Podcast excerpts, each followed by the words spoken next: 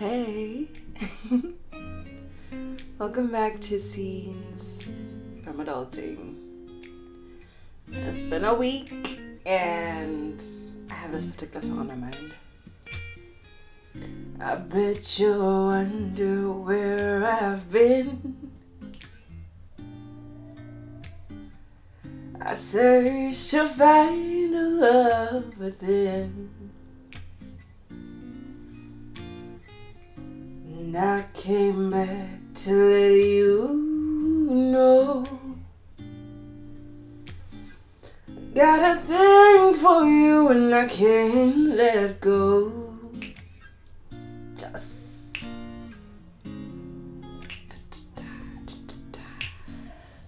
Anyway, that song is by Bobby Caldwell. It's called What You Won't Do for Love. It's a classic. Yay.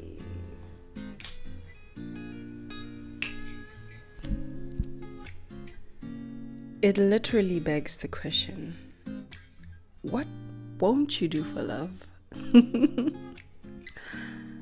yeah, let's talk about that. Let's talk about love just just a little bit. Cool? Cool.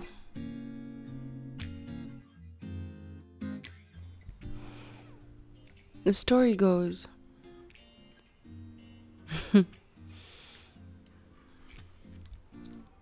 The first time we kissed, your lips tasted like whiskey. And the last time, the trace of alcohol was faint but present. When you went back to your life, I tasted the tip of my tongue. That same sweet sting was all you left, along with sheets that smelled like you. Also, I'm healing, and it's a process. Through you, I learned that my body is a home and that I should not be so willing to accommodate guests, even if they just sit in my living room of a heart. I found my eyes marveling at the way your lips curl and your brown eyes moving quickly underneath your shut eyelids. I found myself placing my head on your chest, pretending I'm sleeping. Just so I could listen to your world of a body and think of all the things I'd write about to keep you alive, to keep you with me.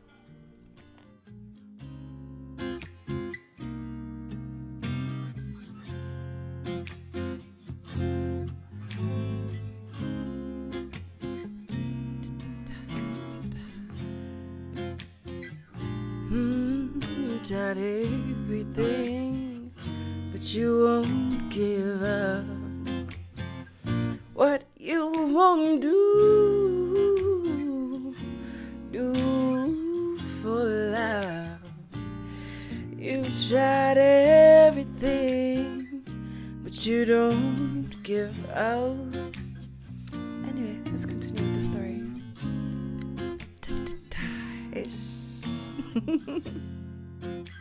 Never offer this home to hearts that sing in foreign tongues.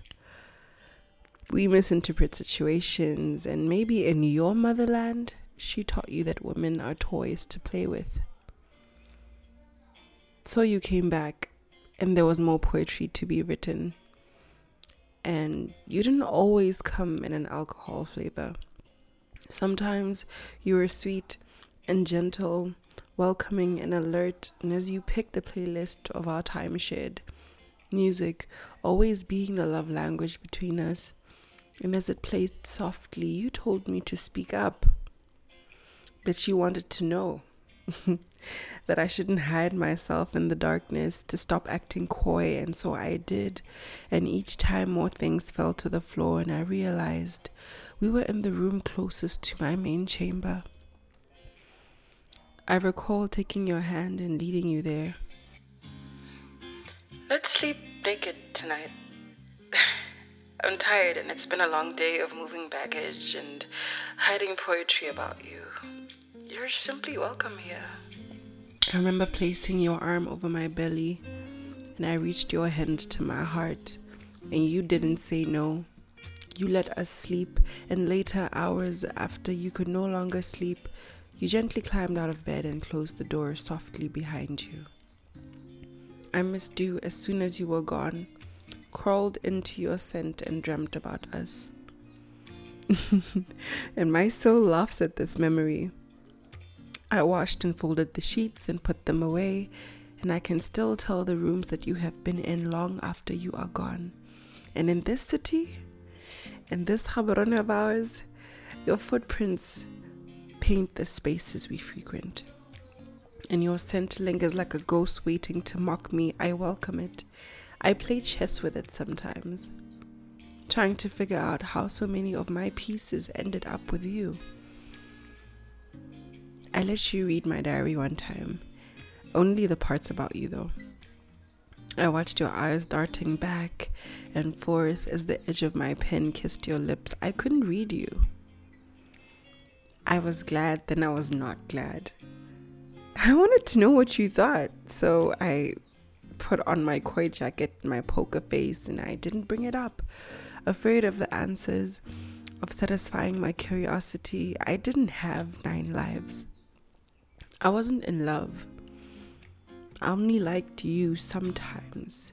The kind of like that made it okay for me to open the door and let you into my home. I was in bliss. And I was in the dark, waiting for something that wasn't coming back. You could have said, I've already packed and I'm leaving. Not likely to return, but it's been great. Plant a soft kiss on my forehead and then say, See you around. What did you say instead? Absolutely nothing. It's okay. I've repainted the walls. I've vomited your memory along with all the words I didn't say to you in my throat.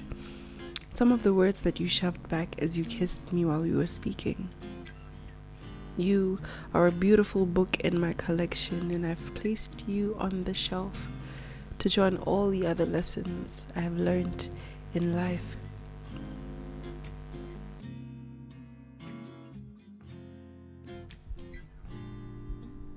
The story also goes I loved you so much, I wanted to write for you. To create a universe we could explore together, but your brown eyes refused to remain open. I couldn't keep you awake long enough to dream with me. So instead, I dreamt of her. I dreamt of your future love. I keep thinking, I know what it's like to be a flower. Truth is, I'm afraid of growth, and I'm afraid I'll wake up one day with thorns for fingers. They say the only constant is change, and I have been dreaming about aliens again. My fruits have become poisonous mushrooms. Perhaps that is the reason why you do not long to taste me. Where I am is not your Eden. I am not the one that gives you something sweet to sink your teeth into, and that is okay. She is a beautiful, lazy sunset, and I am a starry sky in a city with too many lights. So take your time. Admire the way her colors blend into each other and the way she comes and goes. So tell me about her. Tell me about the things you do together, about the walks you take and the conversations you have. I'm, I'm kind of curious, you know? What decisions have you made together, knowingly and unknowingly? tell me about the things that she likes. Maybe I, I want to hear it all. Maybe I want to know about the things that make you happy. Maybe I want you to be happy. Let's make it an inside joke. One that we'll tell our kids one day. We'll tell them about the time you fell in love with a reincarnated angel. We'll laugh about it, I'm sure.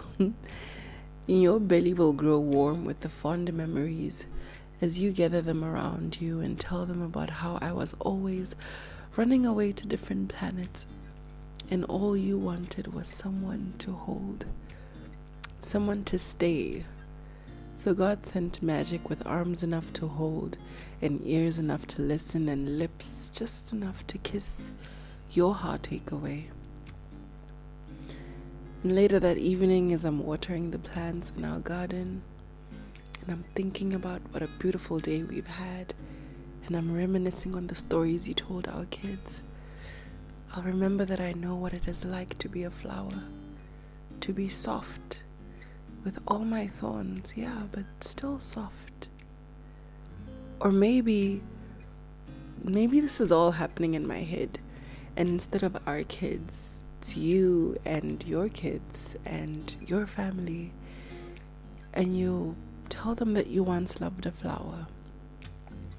How magical your hands were, because you could make it bloom at will. I'm waiting for the next full moon and another chance to see you again. Under a sky filled with stars, not a single city light in sight. Hmm. What you want to do for love? You had everything and you still gave up. Hmm.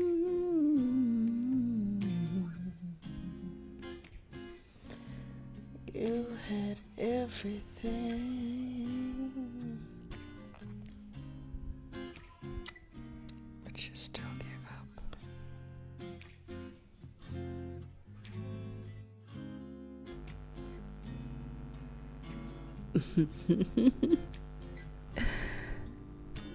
you know, love is a interesting topic. Um, there's so many different ways to talk about it, or sing about it, or just breathe it in. Um, but from conversations that I've had this week in therapy, I realized I've always wanted to be chosen. Like a, a love that chooses me with intention. And I know it stems from my relationship with my dad. Um, it isn't a bad thing anymore. I know we tend to think of daddy issues as like bad things, but sometimes they're good things. They teach us what we need and what we don't need. So it's not a bad thing to be wanted. Wouldn't you want someone to pick you? I'm almost 30. And I often think about what being chosen looks like. In between all of the therapy and the multiple letters to my past and future self, in between multiple, well, what used to be multiple dates, and now a phone that just never seems to ring, I often wonder what it is that I'm looking for. And then I remember it's simple things, you know? It's a hand that reaches for yours and squeezes it gently, just to say, I'm here. It's the pack of marshmallows that you randomly find on your bed. It's a song link you find in your WhatsApp right next to a heart emoji. It's the hug you didn't know you needed after a really, really long day. It's the silly dances you do in between the food aisles and the deep belly laughter that pushes tears to the surface. It's the space to simply exist and be you. It's a soft silence.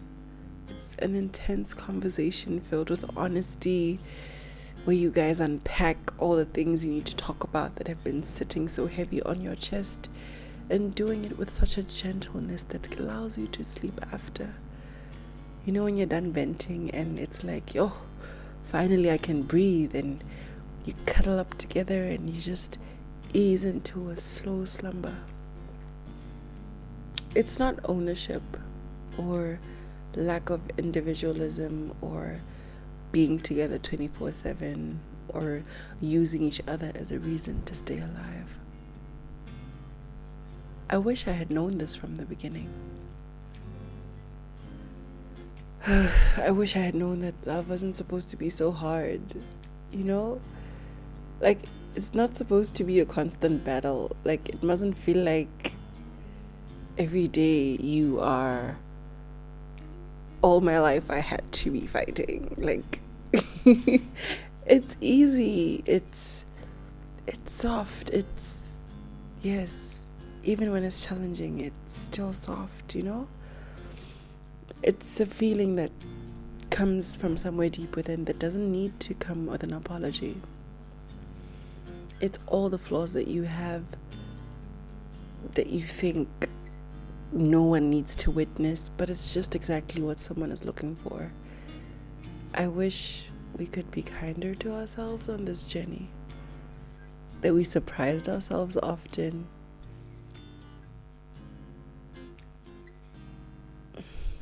I wish a lot of things.